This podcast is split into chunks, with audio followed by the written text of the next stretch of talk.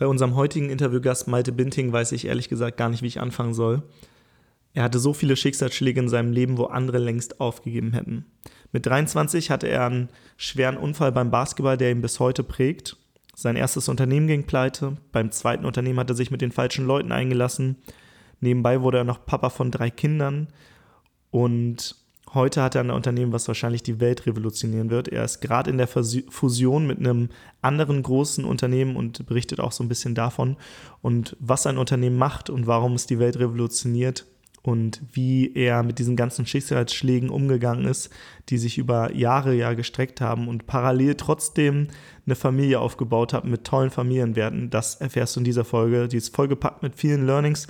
Sascha und ich, wir interviewen ihn beide. Und jetzt wünsche ich dir ganz viel Spaß mit dem Interview mit Malte Binting. Du willst arbeiten, wo andere Urlaub machen? Du willst freier und selbstbestimmter sein? Du willst dein eigener Chef sein und hättest gerne mehr Zeit für deine Leidenschaft? Beim Digital Nomaden Podcast sprechen wir mit Menschen, die genau das bereits erreicht haben oder auf dem Weg dorthin sind. Lerne von Experten, wie du dir ein ortsunabhängiges Einkommen sicherst. Egal ob aus deinem Wohnzimmer in Hamburg, dem Coworking Space in Berlin, dem Kaffee in Prag oder deiner Hängematte auf Bali. Viel Spaß beim Digitale Nomaden Podcast, weil die Welt unser Zuhause ist.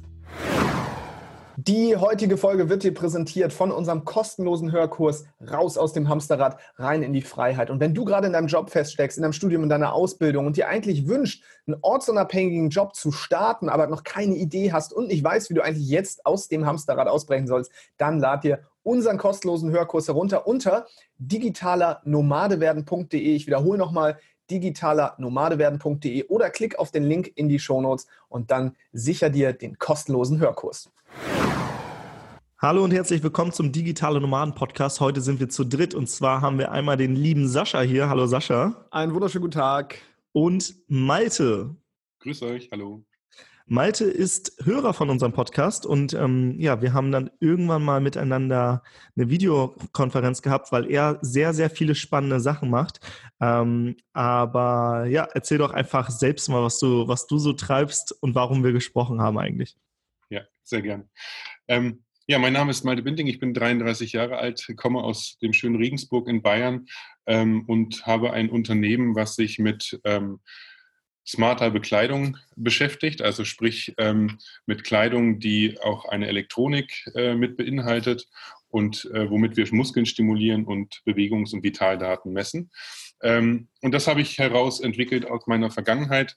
Ähm, viele, viele Jahre zurück äh, war ich nämlich Profisportler, Basketballer und hatte dort eben durch einen schweren Unfall, ähm, bin ich im Prinzip äh, auf, die, auf die Grenzen der Reha gestoßen und habe dann angefangen, mein eigenes Produkt sozusagen entwickeln, zu entwickeln, um mich wieder fit zu bekommen. Was war das für ein Unfall? Sag das nochmal. Ähm, da war ich ähm, ja im Prinzip im, in einem Basketballspiel auf dem Weg zum Dunking, hat ein Gegenspieler mich in der Luft äh, äh, so blöd getroffen oder attackiert, ähm, dass ich komplettes Gleichgewicht äh, verloren habe ähm, und dann eben aus zwei, zweieinhalb Metern Höhe flach auf den Rücken gefallen bin. Ähm, sehr, sehr unglücklich. In dem Moment, äh, als ich aufgekommen bin, ist die Bandscheibe im unteren Lendenwirbelbereich rausgerutscht äh, was dann dazu geführt hat, dass ich äh, meine Beine nicht mehr bewegen konnte und nicht mehr gespürt habe, also eine temporäre ähm, ähm Lähmung sozusagen. Ähm, und dann eben in, über eine Not-OP in der Nacht dann ähm, das Ganze einigermaßen gefixt wurde. Und dann bin ich eben morgens aufgewacht, wollte auf Toilette gehen und ähm, konnte nach wie vor meine Beine nicht, nicht bewegen, selbstständig oder spüren.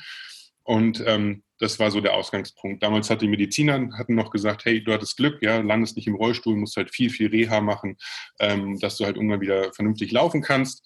Ähm, mit Sport wird es nichts mehr, aber ähm, jetzt das Wichtigste ist ja auch, dass du so allgemein irgendwann mal wieder auf die Beine kommst. Und ähm, wie, wie alt warst du da? Da war ich 23 ähm, und eigentlich auf dem Sprung zu meinem großen Traum in, äh, in Spanien Basketballprofi zu werden. Ähm, Genau, und da, das war natürlich ein, ein herber Rückschlag. Und jetzt ziemlich genau zehn Jahre später sprechen wir jetzt. ähm, und ähm, nach wie vor habe ich ähm, noch nicht hundertprozentig mein Gefühl zurück in den Beinen.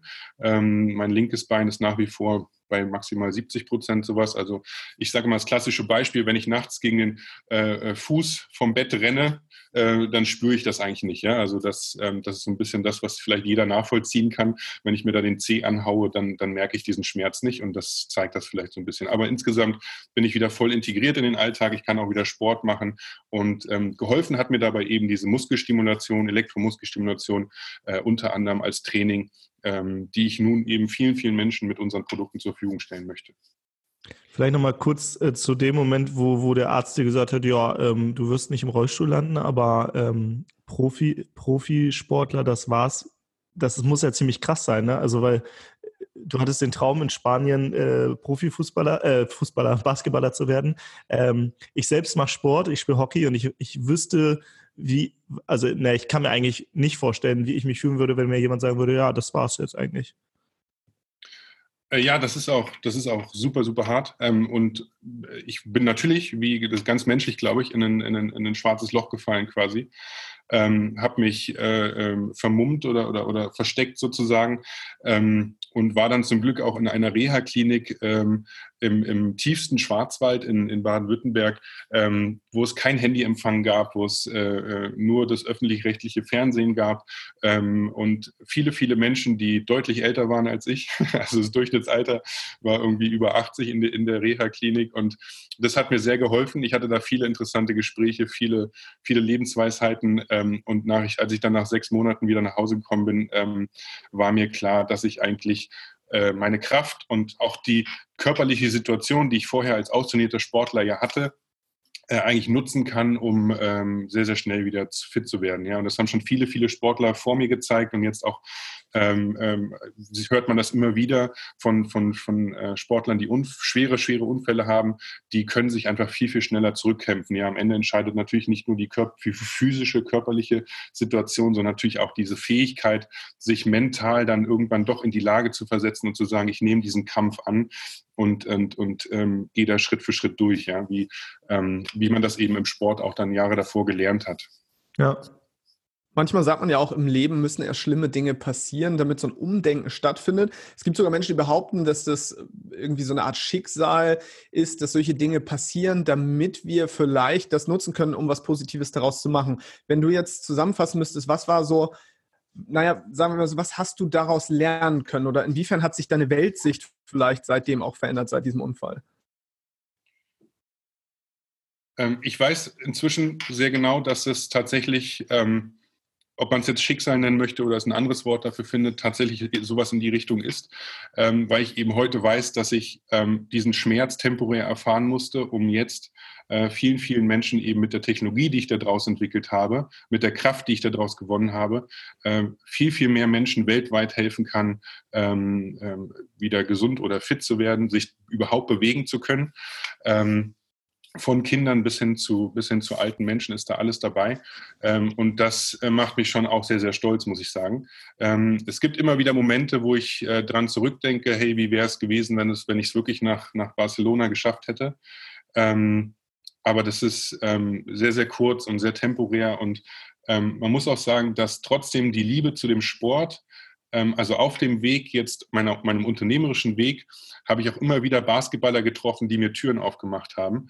Und das war auch so ein Learning, was ich, was ich hatte. Ähm, dieser Sport gibt dir auch, obwohl du die Menschen gar nicht kennst, eine Riesenfamilie. Jetzt im Basketball ist das noch ganz, ganz speziell, weil das gerade in Deutschland oder in Europa noch ein relativ kleiner Sport ist im Vergleich zu Fußball und man da sehr, sehr schnell sich äh, vernetzen kann. Du kommst einfach in irgendeinem Land, in Irland, in England, in eine Halle nimmst einen Ball, sagst Hallo, sagst kurz, wer du bist und darfst einfach mitspielen und bist einfach ähm, voll integriert. Und ähm, dann hinterher bei einem Bierchen stellt sich raus, hey, der eine oder andere kann dir was helfen. Und ähm, das ist also schon auf diesem Weg gab es schon sehr, sehr viele Punkte, wo ich gesagt habe, ja, das musste wahrscheinlich so sein, ähm, damit ich jetzt ähm, diese Sachen eben machen kann. Ja. Mhm. Kannst du heute dankbar sein für diesen Unfall? Ähm,